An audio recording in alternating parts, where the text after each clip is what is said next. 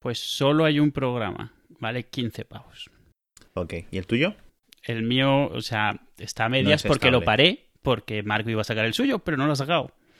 Entonces, Enhorabuena, enhorabuena. sí, ya. Eh, en tu emprendimiento, en fin.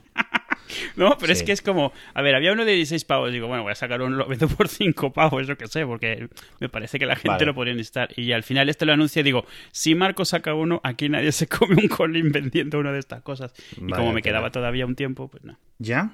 Ya, perdona, es que me emociono. Madre mía, santísima bendito. Vas a meter tijera aquí como un héroe. Héroe.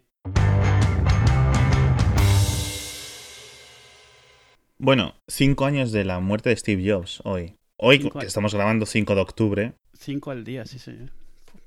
cinco años. Yo recuerdo exactamente qué es lo que estaba haciendo cuando me enteré que estaba sacando al perro, escuchando un episodio del podcast de Fuera de Series y, y estaba mirando el Twitter y salieron las noticias porque se había muerto durante la madrugada estadounidense. Mm. Y me acuerdo que se me quedó un careto bastante, bastante ese.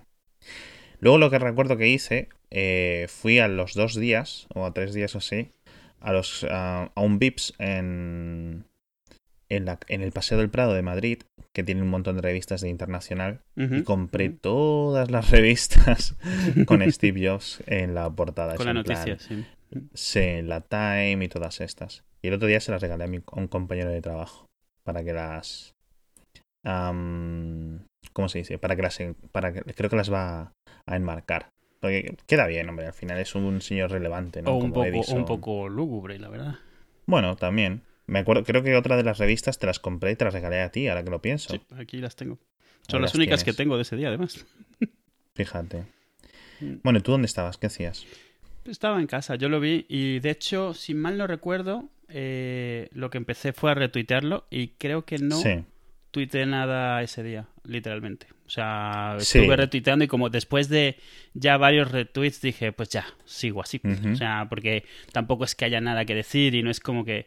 A ver, me Claro. daba pena por, por, porque sí que era alguien relativamente importante en mi vida. O sea, aunque suene un poco tonto, pero vamos, era alguien que Influyente, conocía ¿no? yo desde Sí. hacía muchos años, me había influido mucho, había hecho cosas que yo utilizaba mucho, había seguido su vida, entonces al margen es difícil explicarlo ahora que está la imagen de él después del iPod y el iPhone y el, iPad, porque realmente cuando le seguías desde antes no era por nada de eso, era por otras cosas, pero claro, ahora es difícil contarlo sin que, sin que la gente piense que es por este endiosiamiento, que, que, que, que tuvo después. Y claro, la gente ya tiene un poco mucho prejuicio. O sea, cuando yo seguía a Steve Jobs, la mitad de la gente no sabía quién era. Sí. Y la gente que sabía quién era le veía pues como a Bill Gates, como al tío de Oracle, a- ¿sabes? O sea, como Sí. un emprendedor excéntrico con sus cosas que había hecho muchas cosas antes de todo Mm. el, el resurgir de Apple y todo esto. Ya. La palabra que buscabas creo que era deificación. No te quería interrumpir, te interrumpo después, que es más mi estilo. Gracias. Sí, estaba pensando, eh, estaba pensando en endiosado y estaba tratando de sacar la palabra a como diese lugar. Yo es que a veces digo, no sé si hacerle un eduo. Y luego pienso, venga, sí, le voy a hacer un eduo. Pues, pues sí, realmente estuve retuiteando y sobre todo lo que empecé, ya después de la noticia, lo que estuve, como hubo mucha gente que empezó a poner cosas chulas y recuerdos y eso, Sí. estuve retuiteando ese tipo de cosas. Y ese día, mm, debe haber sido uno de los tres días en los últimos diez años que no tuiteé ni un solo tweet mío, digamos, escrito. Madre mía. ¿Eh? Yo tengo mi tweet en plan, hostia, eh, eh, Steve se ha muerto. Y luego tengo dos días seguidos de chistes. sobre- Te has ido a los, mirar. he estado- los he ido a buscar hoy y, y era, madre mía, 2010. Qué gracioso eh, eras, Alejandro. En fin. Vamos a empezar con el follow-up, que venimos bastante cargados. Ay. Eh, Este es el episodio 90. En el episodio 87 eh, tuvimos unos problemas con la publicación del episodio y quería comentar un poco el porqué y... Eh, eh, eh, perdona, te- te- a lo mejor te equivocas, es en los episodios 87, ¿no? Los episodios 87. Eh, sobre todo para la gente que tenía el. que es un trozo importante de nuestra audiencia que usa un reproductor que se llama Overcast, que es bastante popular en iOS. Mm. Y, mm, Estuve probando un método, un método nuevo de publicación de lo que es el RSS. Nosotros tenemos un archivo estático del RSS que entre que a veces lo generamos automáticamente, otras veces lo editamos a mano, pero es, digamos, el sistema que le dice a los clientes de, de podcast que vosotros utilizáis cuando hay un episodio nuevo en ese momento, las características del nuevo episodio, etc. Eh, ¿Qué pasa? Que eh, por lo visto Overcast es muy sensible a cualquier tipo de cambio que hagas en estas etiquetas. Entonces, cada vez que yo intentaba arreglar el fallo original, cambiaba algo, obviamente, porque estás intentando solucionar un fallo y si no cambias sigue el fallo, y se generaba una descarga nueva. Entonces la gente lo, pusimos en Twitter, eh, estuvimos pidiendo disculpas, la gente se, estuvo dos días quejándose, oye, se me ha descargado cuatro veces. Eh, y Mandando los pantallazos todos, sí. Claro, no podíamos hacer más porque una vez que o sea, cambias el RSS es como si tiras una piedra a un pozo, ya no mm. puedes ir a por ella y, y tirar para atrás, ¿vale? Esto no es como, por ejemplo una plataforma como YouTube que puedes quitar un vídeo, por ejemplo. Sí, y, no sé, no sé qué, cuánto conocerá la gente de cómo funciona el sistema de distribución en los, en los podcasts, pero parte de su mayor ventaja también es una de sus mayores maldiciones. Yo creo que mucha gente piensa que se parece mucho a, a una página web o a visitar algo así, pero realmente no. O sea, tú publicas y realmente tú lanzas la publicación y un montón de sitios diferentes de mil formas diferentes la cogen y deciden si la guardan en caché, si la refrescan, si bajan el fichero, si no lo bajan en ese momento, si lo bajan después. No tienes ningún control de cómo saben si ese fichero es el mismo que otro que venga después o viene antes. Cuando haces cambios, algunas deciden que lo que has cambiado es lo mismo y no hacen nada, otras deciden que es uno nuevo y lo duplican, otras si lo tenían bajado la mitad, bajan la segunda mitad de un fichero diferente.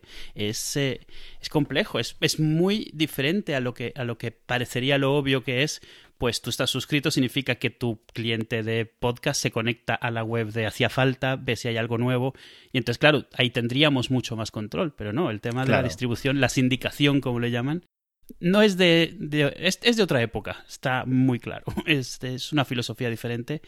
Y su mayor ventaja, que es la capacidad de que tú casi sin recursos puedas publicar, porque los recursos que estás usando son los de los demás, digamos, también significa que una vez que cometes un error, se propaga entre todos los clientes y no puedes hacer nada. Tu ejemplo, tu ejemplo de, de, tirar una piedra en un lago es ideal. Es tiras la piedra y no te gusta cómo salieron las olas, no hay nada que hacer ya, están allí. O sea, puedes tirar más en olas. Fin, y además, yo no estaba, yo que era estaba el que estaba haciendo los cambios, no podía ver, eh, digamos, el, efecto, porque no uso Overcast, con lo cual yo no estaba viendo la duplicación o la triplicación de. A ti, tú que, tú usas Pocketcast, ¿no? O, no, o Instacast. Eh, sí. ¿Y en ese, en ese no se te duplicaron los ficheros? No, ni en mm. podcast de, de Apple ni en iTunes se duplicaron. Eh, es un poco técnico que la explicación, pero bueno, ya para... Si alguien quiere más, que nos pregunte en Twitter y se lo contamos, que no podemos tomar mucho tiempo aquí. Creo que el otro día estábamos comentando el tema del downgrading en, iOS, cuando hablábamos de la obsolescencia programada, y tuvimos una súper rápida discusión, en plan, yo pensaba que no estaba, que no era posible, por ejemplo, pasar de iOS 10 a iOS 9. Tú me decías que sí, cambiando nada, recompilando el kernel, no sé qué, etcétera. Entonces, quiero, quiero que me cuentes un poco a ver en qué consiste el método y realmente cómo de factible es. Sí, no, a ver, lo, lo, lo, que, lo que eh, por lo menos espero que se haya un poco transmitido es que es bastante complicado y para la mayoría de la gente está fuera de, de cualquier cosa. Cuando hay una actualización de iOS siempre durante un tiempo, quedan versiones anteriores firmadas.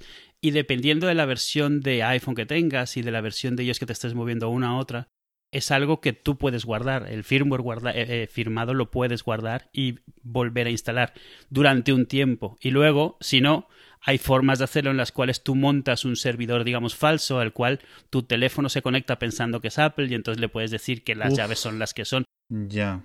Por eso, y, un poco lo que yo trataba de transmitir era, en todos se puede, porque no deja de ser software, pero hay sitios donde es súper complicado y hay sitios donde no es que te lo faciliten, pero por lo menos no te lo súper complican. Y hay muy pocas excepciones en las cuales te lo facilitan. Volver de Windows 10 a 8, por ejemplo, eh, está, es, es una funcionalidad que existe. Porque para Windows lo de la retrocompatibilidad siempre ha sido muchísimo más importante. No, y además que hay, digamos, todo un sector del, del, mercado corporativo que demanda este tipo de herramientas. Claro, ¿no? Y demanda que tú puedas moverte de una versión a otra de forma extremadamente sencilla. Pues mientras tengas una licencia válida, pues siempre puedes reinstalar. Y en Mac también. En Mac, mientras eh, tu MacOS eh, soporte el hardware, para adelante. Hmm.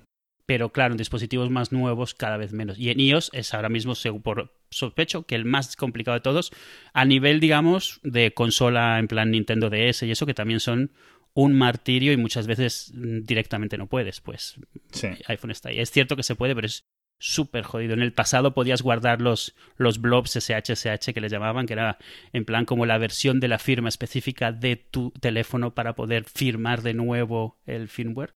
Y hay webs que se dedican a permitirte bajar el firmware todavía firmado de Apple que Apple ya no entrega, pero que todavía funciona. Entonces tú puedes ver, por ejemplo, ahora mismo todavía de iOS 10, que está iOS 10, todavía la iOS, 9.3, para los teléfonos que soportan iOS 10, todavía lo puedes bajar y utilizar en estas webs. Sí. Estaría bien que Apple ofreciera un, una opción. Sí, definitivamente. Vale, yo por ejemplo me gustaría poner iOS 4 en mi iPhone 4 para simplemente recordar si realmente el, funcionaba tan bien como lo recuerdo.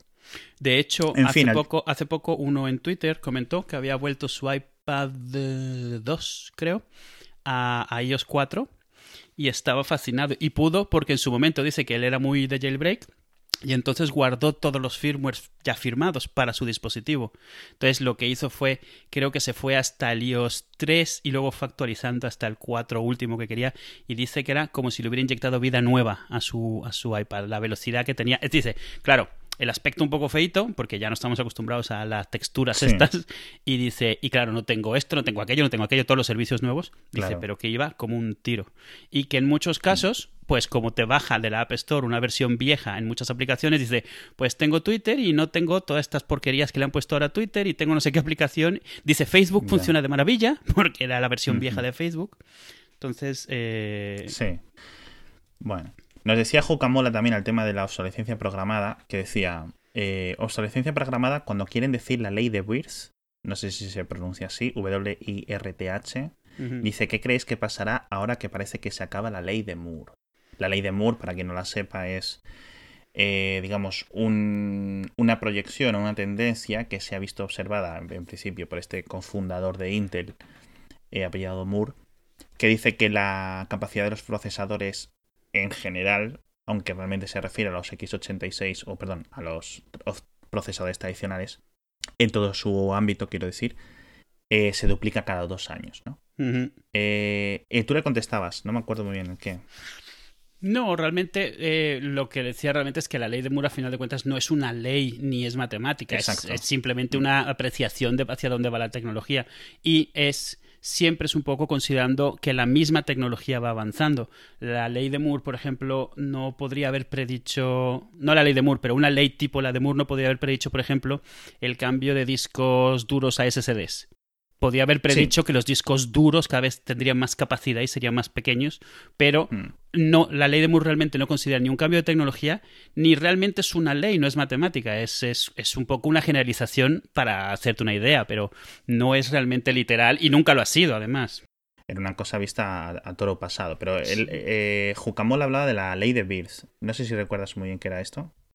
Pues cuando contesté al tweet realmente solo vi que comentaba la parte de lo de la ley de Moore y no le contesté sobre la ley de Birth. La ley de Birth realmente es... Eh, lo que dice es que el, la gente que está desarrollando software lo va haciendo lento, más deprisa de lo que el hardware puede mantener, mantener el ritmo. Esto es algo que todos lo hemos visto. O sea, cuando nos quejamos de que, de que eh, Word ahora va más lento que antes en el mismo hardware es porque Word cada vez se va complicando más. No necesariamente que sea más complejo, sino que las formas de programar, las formas de las, las librerías que hay detrás, toda la cantidad de cosas al final lo ralentizan. Él lo que dice, eh, lo que nos dice en este tweet, es que, que si parte de lo que la gente llama obsolescencia programada realmente simplemente es la ley de Bird, que es cada vez que sale software nuevo, ese software en el mismo hardware va más lento y entonces tú lo único que sientes es que a medida que va pasando el tiempo tu equipo se va ralentizando, que es una forma de verlo. Realmente sí se está ralentizando porque el software va creándose para hardware más grande y el tuyo se va quedando corto. Es, yo creo que sí es que es un poco el mismo concepto pero la diferencia, y lo comentamos la vez pasada, sigue siendo lo de programado. O sea, yo creo que un montón de gente se queda muy enganchada en la palabra obsolescencia y se le olvida que la palabra programada significa que es parte de tu plan hacer que algo deje de funcionar. No es que sea un efecto secundario porque deja de importarte si funciona, que no es lo mismo, sino que literalmente quieres que deje de funcionar para que te compren más, para que, para que, o sea, tenemos, recuerda que a final de cuentas obsolescencia programada significa que vas a hacer que un producto tuyo vaya peor. Eso es algo que se hace mucho menos a la ligera de lo que la gente piensa.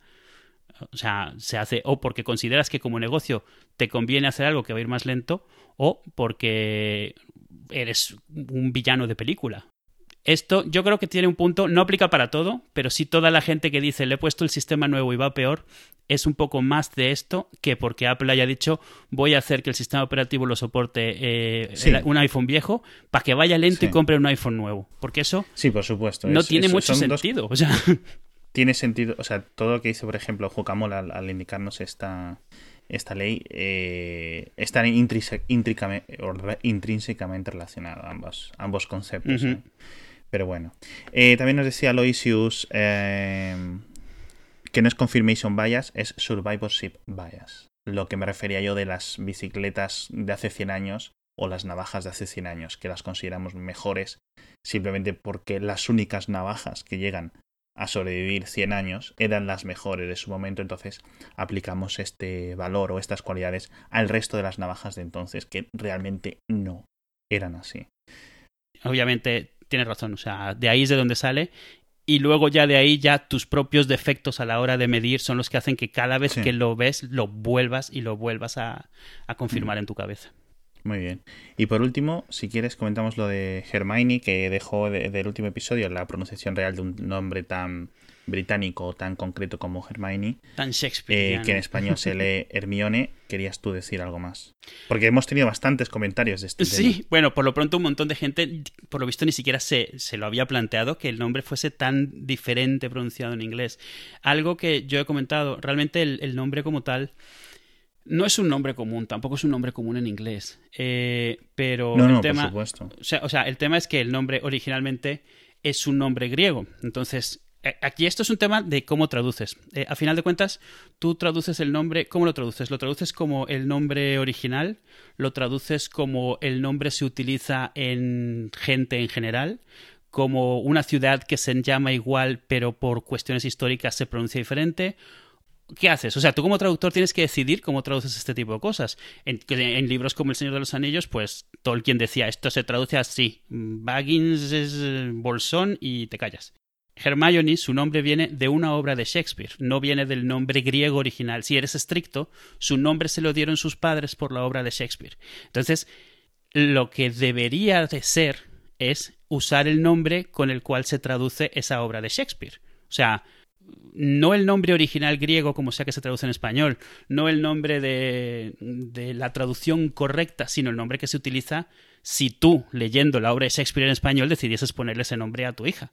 Entonces, realmente ahí es donde el nombre es el que comentamos, no es eh, Hermión, ni Hermionía, ni Hermionia, ni otros. Eh, y es raro porque casi nadie sabe que el nombre viene de ahí y casi nadie conoce de dónde viene el nombre de que viene de la, de la historia esta de una historia de invierno. Y, y, un poco es eso. O sea, realmente es como. Me daba, yo daba el ejemplo. O sea, piensa en el nombre Yago, por ejemplo. Yago se puede escribir Iago o Yago con Y, ¿vale? Pero si tú se lo pones de acuerdo a la obra de Otelo que te ha gustado mucho, pues lo escribes como lo tradujeron ahí, aunque hoy en día se suela escribir diferente. Hoy en día se suele escribir Yago con I y, a lo mejor cuando se tradujo Otelo, pues era Yago con Y y tú se lo pones con Y porque te ha gustado del libro, hmm. al margen de cuál sea la, el la forma correcta. Pues esto es un poco lo mismo, debería ser como se ha traducido en Winter's Tale. Sí. Bueno, Yago es un nombre bastante curioso. La gente que está acá hablamos de, de etimología, por ejemplo, eh, Yago eh, es un nombre que viene del... No sé si venía del griego o del... Pero vamos, eh, es uno de los nombres de los... Por ejemplo, la gente lo conoce más por los dos apóstoles que se llaman Santiago de, Jesucristo y se llaman Santiago porque es, ¿sabes? Es San Giaco. Y tiene un montón de nombres derivados que no se parecen nada. O sea, ya ha sido tan travestido a lo largo del tiempo, de los siglos, de los cambios de idiomas, que nombres tan distintos como Santiago, Diego, Jack en Hmm. inglés, o Jax en francés, o Jacobo, todos esos Sí, sí, son sí. realmente el mismo nombre. Y es muy curioso cuando, cuando lo aprendes por primera vez. En fin, vamos a hablar algo de tecnología porque am, Amazon y Plex se han unido para presentar un- una novedad bastante interesante a, a- a mi gusto, que es lo de una cosa que han denominado Plex Cloud. Nunca andamos, pero siempre lo mencionamos y la gente siempre nos pregunta. Plex últimamente está haciendo un montón de anuncios. Están como a, toda pastilla. Eh, han cambiado de edificios, han hecho un montón de. han contratado un montón de gente, han metido un montón de servidores nuevos y están teniendo un montón de contratos con otros servicios. Y algo que acaban de anunciar que es muy interesante es que van a permitir empezar a trabajar con servicios en la nube, no solo de ficheros, sino del servidor de Plex entero. Recordemos que lo que tiene Plex es un poco el sistema este multimedia. Yo sigo usando el término multimedia que es súper 90, ¿sí? Eh, de, para ver pelis, para ver series, fotos, para música, que te permite tener tu servidor en tu casa, un servidor de ficheros en tu casa, pero que tú puedes ver en tu iPhone, en Android, en televisión, en el ordenador, por web, puedes ver todo lo que tienes ahí, te baja las carátulas, todo esto, todo el mundo más o menos sabe lo que es Plex. Y uno de los problemas que siempre ha tenido Plex es que tú bajas las cosas en un formato, pero en otros sitios no se pueden ver en ese formato. El Plex tiene que convertirlas. Normalmente por eso necesita un buen CPU o, o hardware dedicado para poder convertir pues, a la versión de Chromecast, a la versión de Samsung Smart TV, a la versión de iOS. Y una de las cosas que también permite es que puedas ver las cosas que tienes en tu casa desde cualquier parte del mundo. O sea, estás de vacaciones y te ves la serie de televisión que se ha bajado, ves las películas que tienes, ves tus fotos, etc. Todo esto realmente era un montón de potencial, pero obviamente representaba un montón de barreras técnicas para usuarios, digamos, que no, no eran técnicamente muy, muy eh, experimentados. ¿Por qué?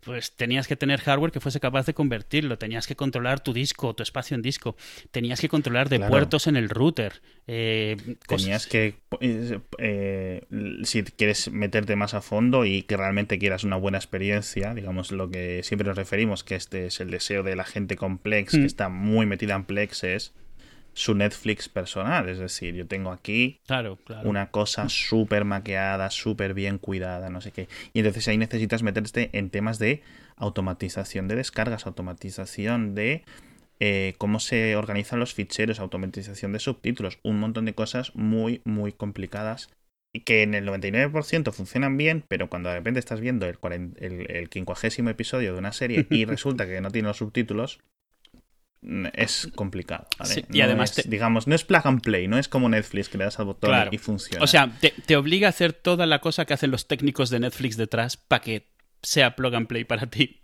Casi Netflix. toda, pero bueno. Y, y- y sí, bueno, claro. Y, y- y te- terminas teniendo que aprenderte de códex y de cosas que es como... meh. Y entonces... Que está muy bien, hombre. Cada uno tiene sus vicios, ¿no? Otra gente se muere de la heroína y otra gente pues tiene Plex. Ok. Y, y- bueno, hay muchos recursos de cómo montar Plex si no lo conocéis, vale la pena echarle un ojo. Eh, es una de esas cosas que una vez que empiezas es muy difícil volver de atrás, incluso con el trabajo añadido. Pero una, eh, una de las cosas que ellos están intentando hacer para tratar de hacer mucho más popular su producto. Es estas son dos de las grandes barreras que tenían. Una de ellas era el tema de los puertos esto de que tú tienes tu plex y lo quieres ver fuera de tu casa y es lo mismo que en su época montar un emule o sea es ábrete los puertos para que puedan acceder se pueda acceder desde internet. Y, y esto era una locura. Y entonces lo primero que hicieron fue montar una infraestructura súper grande en sus oficinas nuevas, en sus data centers nuevos, con los cuales le han dado la vuelta, digamos, a la forma en la que se conecta Plex y ellos han puesto una cosa que se llama un relay, es eh, un despachador en el cual tú eh, desde tu iPhone en, de vacaciones no te tienes que conectar a tu casa, que es la parte difícil. Tú te conectas a sus servidores y tu casa está conectada a sus servidores. Entonces, sus servidores son intermediarios de todo. Entonces está muy bien, porque han quitado una de las barreras más grandes, que era el tema de los puertos. Y la otra barrera súper grande que quedaba era el hardware. Tú tenías que comprarte en tu casa un servidor de Plex o usar un Mac o un PC viejo que no solo sirviese las películas, sino que las convirtiese, dependiendo del formato que quería ver eh, quien sea. O sea, porque por supuesto cada dispositivo tiene sus formatos propios y no son 100% compatibles entre sí en cuanto pasas de ciertas resoluciones o ciertas velocidades. Entonces tenías, comprabas una NAS de Synology y te das cuenta que servía los ficheros pero no convertía los AVIs, pero sí convertía los MP4s, pero no los convertía a H265, pero no los podías ver en el Chromecast, pero sí, pero sin subtítulos. O sea, todo este tipo de cosas era una... tirabas del hilo, tirabas del hilo y siempre había algo que te faltaba y eran 100 euros más, 200 euros más en hardware. Y, es, y era complicado. Y estos lo han eliminado eh, de un plumazo, cosa que me, me, ha dejado loco el anuncio. Lo que han hecho es, eh, Plex es una cosa, no tiene un coste para uso normal, pero si quieres utilizar toda la funcionalidad eh, adicional, tiene como una suscripción, tienen un plan anual, mensual, etcétera, con el que realmente ellos pagan todos los servicios que ellos van implementando. Y uno de los servicios que han implementado sin coste, o sea, si tienes la suscripción, ya tienes el servicio, es Plex en la nube. ¿Qué es lo que hace esto de Plex en la nube? Es utiliza alguna suscripción que tú tengas a un sitio. En este caso, eh, solo han empezado con Amazon Drive, ¿vale? Eh, pero realmente dicen que lo quieren expandir a otros. Y es el utilizar tus tu almacenamiento en línea, como Dropbox, como Amazon Drive, como eh, todos estos que hay, para que ahí estén tus ficheros de vídeo. Y ellos ponen el servidor Plex en la nube que convierte y despacha de aquí para allí. Entonces, ¿qué es lo que haces? Tú tienes tu Amazon Cloud, pagas, eh, ahora mismo el coste en Estados Unidos son 60 dólares al año por espacio ilimitado, que no está sí, mal. Amazon Drive. Y en España cuesta 70. 70 euros. 70 euros, sí. Que está también, me parece, bastante bien. Eh, más el coste de Amazon Premium. Claro, exacto. Y, bueno, obviamente realmente estás contratando el Amazon Drive normalito, entonces aplican las mismas cosas que aplican en Dropbox o lo que sea, o sea, es, no estás haciendo nada especial con Amazon, pero tú eh, eh, das de alta tu servidor en la web de Plex con tus credenciales de tu Amazon. No, no, con tus credenciales, sino que le autorizas acceso a tu Amazon Drive.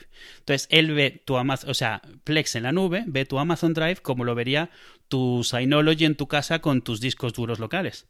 Y tú abres tu Plex, te logas a Plex, o sea, tu cliente Plex, digamos, en el iPhone, o en el Apple TV, o en, el Samsung, o en la Samsung, o en un Android, te logas en Plex y te aparece tu servidor de Amazon en la nube, eh, eh, tu servidor de Plex en la nube, que realmente está tirando de Amazon, con todas tus películas, todas tus series, sus carátulas, y te lo manda y te lo optimiza para el formato que tú estás haciendo. Y tú no tienes que saber ni cuánto CPU está gastando, ni dónde lo está haciendo.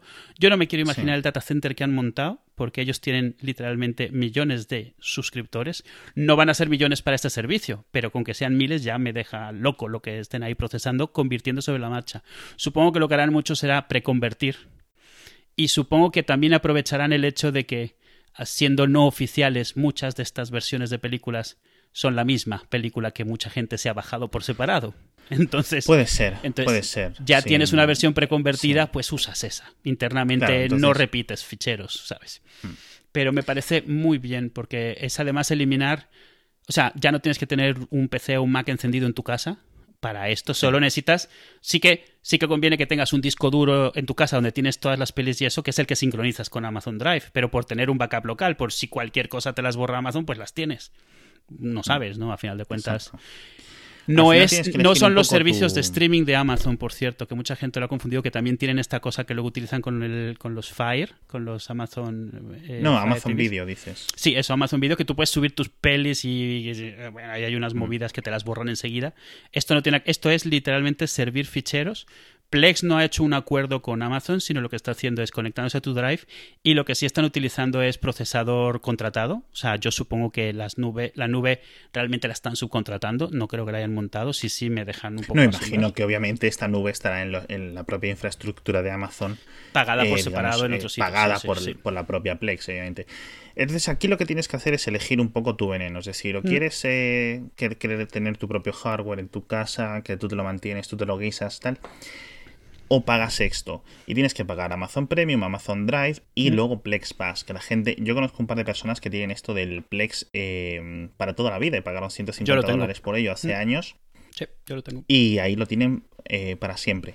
Lo que no te quita, hasta donde yo entiendo, mm. esto de Amazon Drive, esta combinación de Plex Cloud, etcétera, es eh, tú sigues teniendo que conseguirte los archivos. Es decir, no hay una magia que haga que los archivos aparezcan en tu Amazon Drive.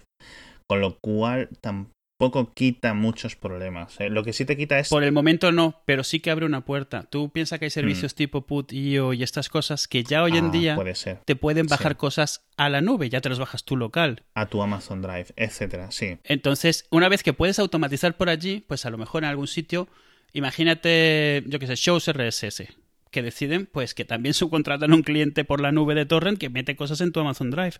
Pues ya está. Claro. O sea, y tú, no, tú solo ves que van apareciendo. A ver, yo sospecho que si esto se, te- se populariza, en algún momento va, va a haber alguna movida.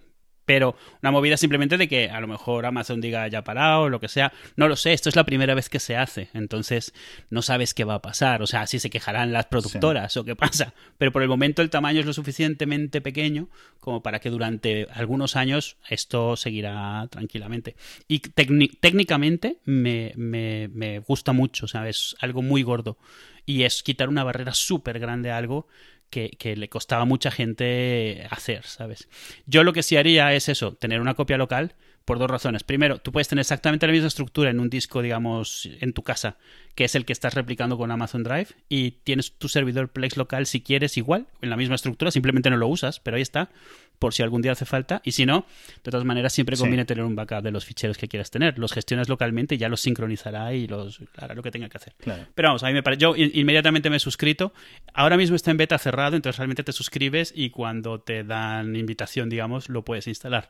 Porque lo que están viendo sobre todo es cómo escala. Porque claro, esto se les puede ir de las manos muy rápido con tanto CPU y tanta cosa.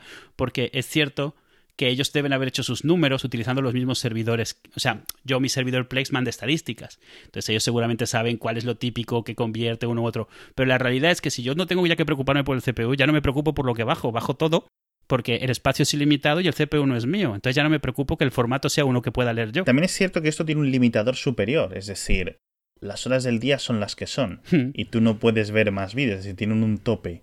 Ellos pueden calcular de forma fácil un tope, es decir, cuál sería el máximo que este señor podría gastar, eh, consumir de nuestra, de nuestra capacidad de proceso en un día, es decir, la- Claro. el día tiene X horas y al final tienes que estar viendo X horas de, de vídeo, pero bueno. Sí, sí, ellos, yo- a ver, yo estoy seguro que ellos tienen que haber hecho muchos números antes de lanzar algo así, porque es algo que si no tienen cuidado, de nuevo, se puede ir de las manos enseguida. O sea, Hmm.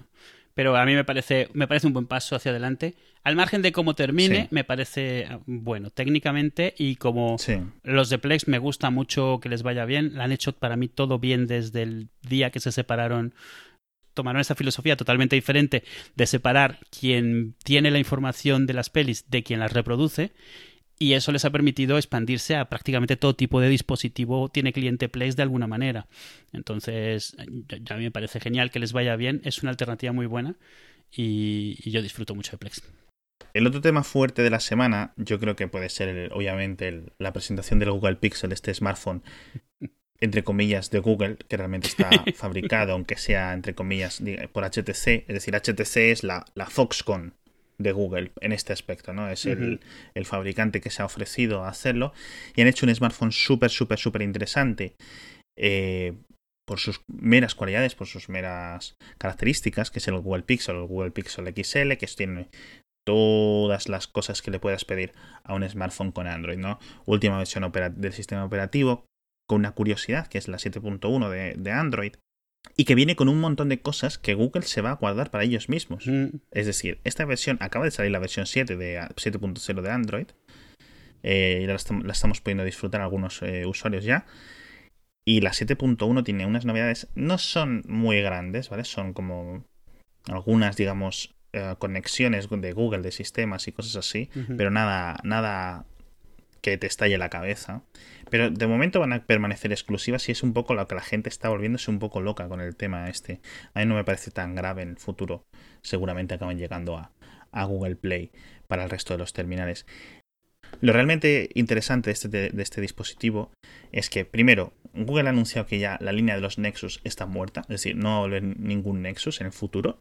En principio, veremos luego el futuro que nos depara, porque siempre están los rumores de un nuevo Nexus para mediados de año que viene, etcétera. Pero sí que al final lo que recordamos, o lo que la mayoría de la gente recuerda como los Nexus, entre comillas, son dos. El primero, el Nexus One, y el, y el Nexus 5, que ese precio tan goloso que tenía para las características que tenía, ¿no? Era un precio que era como la mitad del valor de un smartphone de alta gama por entonces, pero la mitad de precio. Tenía las mismas características a mitad de precio. Este Google Pixel no tiene todas esas ventajas y entonces llega en un deja a Google en un, impasse. Es decir, eh, está claro o parece casi obvio que Google no va a hacer una gran maquinaria de venta para vender este dispositivo. Se ha aliado con Verizon en Estados Unidos, va a hacer una promoción casi nula, lo va a sacar en muy poquitos países, luego veremos a dónde llega, dónde no llega, etcétera. El precio es muy alto, el precio empieza en, en, dólares, en 650 dólares, tiene exactamente los mismos precios que el iPhone, ¿vale? Y mm. de hecho, mismos precios y mismos almacenamientos. Así que no le sé hasta qué punto puede ser exitoso teniendo en cuenta que los el precio medio de venta de un Android es un tercio, ¿vale? De ese valor de esos 600 y pico está el precio medio de venta de un Android a nivel global. Obviamente tenemos que contar con los smartphones ah, con Android que se venden en India o en Nigeria o en, o en México o en Oslo o en cualquier país del mundo, ¿no? En, en Oslo me refiero a Noruega en general. Digo, un país, o sea, una ciudad eh, con un alto poder adquisitivo. Entonces no vemos mucho futuro ahí en ese aspecto, por mucho y por muy interesante que nos parezca el dispositivo, realmente quiero tener uno cuando lo antes posible, pero no le veo yo ventas, no solo por la competencia del iPhone a ese precio, sino que es, creo que es irrelevante, no, yo no entraría a compararlo, sino porque tienes opciones casi iguales o iguales mejores, iguales barra mejores en Android, a mucho menos dinero. Y con una distribución mucho mejor. Ya, no solo es el Galaxy S7, el OnePlus 3, es que tienes 3, 4, 5 modelos de teléfonos en todo el mundo, de Asia, etcétera, que es donde más modelos Android se venden, que le, hacen que le van a hacer la competencia muy difícil. Y el, mero hecho, la mera forma de ser del, del propio sistema operativo de Android, lo que le hace que Google no pueda hacer cosas exclusivas de sus teléfonos, porque entonces sería alienar a sus propios socios, ¿no? a sus propios desarrolladores, a sus mm. propios fabricantes. Y eso es lo, lo, que yo lo veo lo más complicado. La gente está diciendo, o sea, eh, iPhone killer, Samsung killer, no sé qué. Nada, no, eso no tiene que ver. Yo creo que no, porque, o sea, está claro que están apuntando a una gama muy específica y, no están ni siquiera intentando entrar al otro 90% de la gama que cubre Android. Entonces, eso está claro que por ahí mm. no van los tiros. Lo que me ha hecho mucha gracia estos últimos días ha sido ver una oleada de nuevos tweets de, de gente que, que, realmente le gusta el dispositivo, como a mí, pero que, digamos, eh, la gente que estaba, esta gente que se ha caracterizado por un cierto tipo de odio, ¿no? Hacia los iPhone, un tipo de desdén. Y ahora han empezado a repetir un montón de mantras de la gente que prefiere los iPhone, ¿vale? No voy a utilizar otros adjetivos, voy a decir gente que prefiere el iPhone y gente que no prefiere el iPhone. Y es, ha, sido muy gracioso estos días ver a gente eh, leerles o escucharles decir, no, los datos no importan, lo que importa es la experiencia, no, aquí tienes una cosa que se va a actualizar a menudo, o sea, no, y, es algo que por supuesto estamos de acuerdo, pero, o sea, los que ya lo eh. pensábamos, pero es como, ya, exacto, o sea, es lo que te decíamos. Ha sido muy gracioso, sí. Porque viene con un sistema, viene con un sistema operativo totalmente bloqueado, es decir, eh, eh, viene bloqueadísimo, no tiene memoria SD, mm. no tiene batería intercambiable, todas estas cosas que mucha gente ha machacado y durante estos últimos 8, 9, 10 años, de repente desaparecen y se convierten dejan de ser un, un contra y pasan a ser un gran pro. Y es cierto, oye, es cierto, el Google Pixel es un gran teléfono y el Google Pixel XL seguramente sea mejor teléfono aún por la pantalla que a mí me gustan ya más de este estilo. Pero no sé qué decirte, me ha hecho más gracia la reacción de la gente que eso. Yo lo miro desde, desde el punto de la industria, o sea, lo miro desde los dos puntos, desde el punto de vista como usuario de un teléfono y desde el punto de vista de analista de la industria. Desde el punto de vista de analista de la industria, este teléfono es un fallo, o sea, eh, como decía yo en un artículo, nace muerto, pero no nace muerto por un demérito del propio teléfono, sino nace muerto porque la industria y en especial eh, el, segmento de Android, que es casi el total de la industria del smartphone, es tan fuerte, es extremadamente fuerte hmm. que ya no necesita de estos teléfonos. Es decir, Google ya está muy bien, eh, Android ya está súper bien representado, ya tiene características, por ejemplo, citaba modelos concretos, pero es que es cierto, ya no hacen falta. Hace tiempo, cuando el Galaxy S4, cuando el Galaxy S5 La industria sí necesitaba un Nexus 5. La industria necesitaba un teléfono que dijera, no, se puede hacer bien a mucho menos precio. Y ahí estaba el Nexus 5. Y por eso fue un teléfono que triunfó. Al año siguiente el Nexus 5 se cambió por un Nexus 6. Era igual de bueno, pero el precio ya no era igual de bueno. Y fue totalmente un teléfono, considerando el, mejor adjetivo que le puedo dar al Nexus 6, es de marginal. A nivel de ventas, su, paso por la industria, su paso por el mercado fue marginal. Al año siguiente, publicaron dos teléfonos, el 5X y el 6P. El 6P es uno de mis teléfonos favoritos, que la verdad es que es un, teléfono que salvo por la, algún tipo de... La, la, cámara en algunos momentos tiene un rendimiento muy, muy, muy bueno.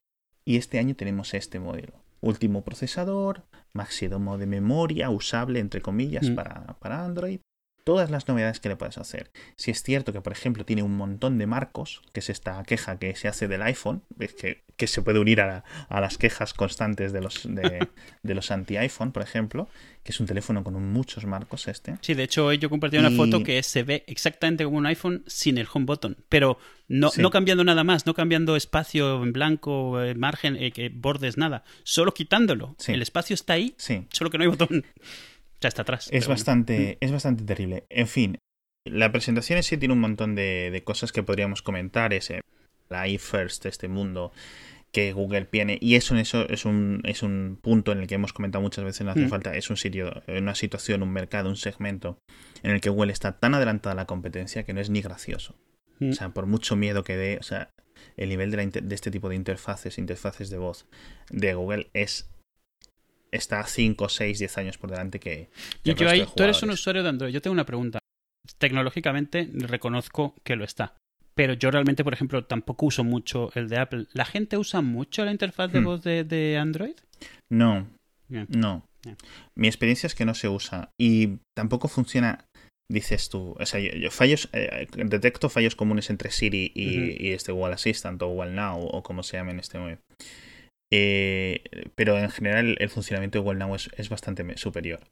Me gustaría un, me gustaría que se combinaran un montón de cosas, por ejemplo, el procesamiento que tiene de la voz en Siri en un iPhone, ¿no? o el combinado con el poder, digamos, de, este, de esta trastienda, este backend de Google. Pero la presentación, aparte de insípida, desaborida, total, todos los adjetivos que le queramos poner, porque al final son gente que no está en su salsa. Apple trabaja muy duro para que las presentaciones sean como son. Y aún así muchas veces chirrían. Sí. Pero aquí, salvo por ejemplo Ray Costello, que es un, el, ex eh, director ejecutivo de Motorola que Google rescató cuando lo compró Lenovo, etcétera, y es un tío, es muy buena persona. He tenido la oportunidad de entrevistarle y es un tío con muy buena onda. Eh, el resto están como muy fuera de su, de su entorno, ¿no? Entonces la presentación fue larga, aburrida, tediosa, todo lo que queramos decir. Sí, es varios fallos ahí, pero bueno. Pero eh, viniendo a lo que decías tú, volviendo a lo que decías tú, mejor dicho, eh, decías, es que cuando el iPhone presenta algo, ya, pero es que algo que en Android ya esté desde hace tiempo, que en otros segmentos, pero sí es cierto que Apple mantiene, si quieres iOS, tienes que tener un iPhone, no hay otra alternativa. Claro. Pero si tienes ese teléfono con estas características, esto ya existe en el mercado desde hace un mes. Eso es cierto que es un procesador un poco mejor, pero es un procesador que ya existe en otros teléfonos. Es decir, todas estas cosas ya existen en el mercado. Por eso cuando Google te lo intenta vender en una presentación así, como que no te cuadran las cosas, ¿no? Pero bueno, al final, digamos que Google tiene muchos chorizos o muchas paellas con chorizo para, para comer antes de convertirse en la potencia de presentaciones que es Apple.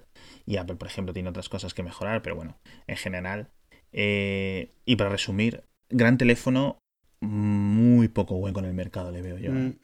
Sí, es, yo creo que es, es un poco, al final eso, es, es una buena opción que probablemente nadie necesite ni nadie necesite tener. O sea, no creo que nadie lo vea y diga es un mal teléfono, pero no he visto mucha gente que lo vea y diga necesito tenerlo ya. Es un poco como que, vale, me gusta lo que estás haciendo, vamos a ver cómo va el siguiente.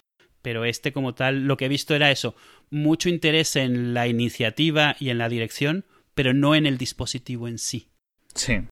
Y ahora ya para acabar, una de las cosas con las que se nos recuerda el podcast eh, hacia falta nosotros dos es eh, tanto una sección tuya que tenemos que rescatar y que vamos a rescatar en el futuro que se llama La Universidad de Dúo, en el que tú coges y cuentas una cosa en la que No es que seas una eminencia o nada cercano, pero sí que es una cosa muy curiosa en la que el resto del mundo, al menos de los tus allegados, ¿no? No sabemos tanto. y una de las cosas que hemos querido convertir en sección ha sido, eh, yo soy una persona, pues con mucho odio almacenado dentro. Soy una persona, pues eso, un día explotaré y me dará una úlcera y moriré. Pero de momento lo voy guardando y lo voy guardando bien, a pesar de lo que diga mi terapeuta que... Perdón, ¿mi terapeuta? ¿Se dice así? mi psiquiatra. bueno, también así, sí. Bueno, y hemos decidido convertirlo en una sección y la sección la he decidido titular Ojalá se mueran. Por favor, Edu, pon música.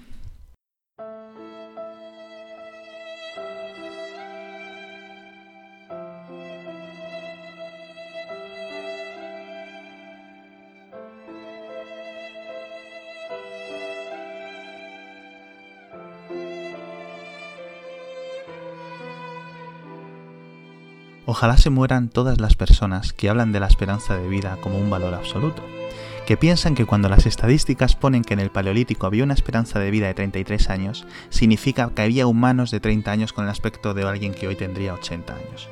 Ojalá se mueran, digo, todas las personas que no entienden una estadística básica que mide la edad media de muerte de los individuos en una población durante un periodo de tiempo. Ojalá se mueran, repito, los que miran las estadísticas y vean que la esperanza de vida en el Paleolítico era de unos 33 años y en el año 1900 era de 31 y piensen que en el Paleolítico se vivía mejor. es que yo, ahora ya, ya, ya, ya, serio, ¿no? Eh, os podéis morir, así os lo digo. Es muy fácil de entender, o sea, yo no entiendo cómo hay tanta complicación con este tema. Si en el año, hace 100 años, la esperanza de vida era 31 años a nivel global, es decir, comparando el Congo belga o como fuera entonces con los Pirineos, con el Yucatán y con Camboya, era porque la vida, la edad de muerte media de las personas era de 31 años y ahora es de 67 o de 65 o de 58 o la que sea. Eso no significa que se envejeciera antes. Una persona de 30 años de hoy en día es más, tiene más o menos el mismo aspecto que una persona de hace 15.000 años, de 30 años. No, se usa cremitas, pero sí. pero sí, sí, vamos, porque claro. Sí, con la piel con más, más estilo cuero, ¿no? O sea, más curtida por el sol, pero bueno. Y es una, es una, una idea muy mala que tiene la gente y lo aplican luego, este, este concepto lo arrastran a, a un montón de cosas en, la vida del día a día que les hace errar en otros, en otros planteamientos, en plan, ya bueno, pero en la Edad Media la gente se moría a los 25 años. No. No. la gente en la Edad Media, o sea, vamos a ver, lo podemos ver. O sea, si te mueres a los 5 años es por un virus o por un o porque has pisado un charco o porque tu curandero te ha echado más sanguijuelas de las que te tenía que haber echado. No porque tu fisiología fuera peor. Y esa es mi carta. ¿Qué te ha parecido? De, de, de, hecho, yo creo que una de las cosas que, si la gente se pone a pensar y se daría cuenta, es que es, en muchos casos es incluso lo opuesto. La edad es baja porque la mortalidad infantil era altísima. Y eso, claro, claro te baja el promedio muchísimo. Pero una vez que hmm. pasabas de los 15, 16 años, probablemente llevas a vivir hasta los 50, 60, 70 tranquilamente sin mayores esfuerzos. O sea, no es de que, o sea, vas llegando a los 30 y es, bueno, voy haciendo el testamento porque me quedan tres añitos. Sí. No, no, no. De hecho, eh, tenemos aquí los datos, tengo aquí apuntados los datos. En el Paleolítico, la edad media, la, esperanza de vida era 33 años, como una estimación que se hace, ¿no? Eh, que hacen los, los antropólogos y los científicos en general. Pero tiene aquí un, viene aquí bastante bien etiquetado esto. Dice, si medimos solo de la gente que llegó a vivir hasta los 15, ¿vale? Es decir, la gente que sobrevivió suficiente como para no morirse por un resfriado. De la gente que llegó adulta, digamos. Exacto, ¿vale? La edad, la esperanza media de vida solo para los que habían superado los 15 años entonces era de 54 años. o sea, vamos, Que era bastante, bastante interesante, básicamente porque un esguince de tobillo te mataba. En el sentido de que. Gangrena. Yo qué sé, se te gangrenaba y, se te, y, te morías. Claro. Pero no es porque el cuerpo fuera peor, es básicamente pues porque no tenías la penicilina, porque no tenías un hospital a dos minutos de tu casa, etcétera, mm. ¿vale? no es porque los humanos seamos mejores o peores, o no. Un montón de cosas y un montón de factores. Y sobre todo lo que más me fastidia es eso, que la gente se piensa que alguien de 30 años, de hace 15.000 años, era como un viejito ahí, con la cachava, contando historias de la guerra y de los mamuts. No, señores, vamos a poner las cosas, las cosas bien. Y ya te digo, esta es mi sección de hoy. Que se mueran. Muy bien. Adiós.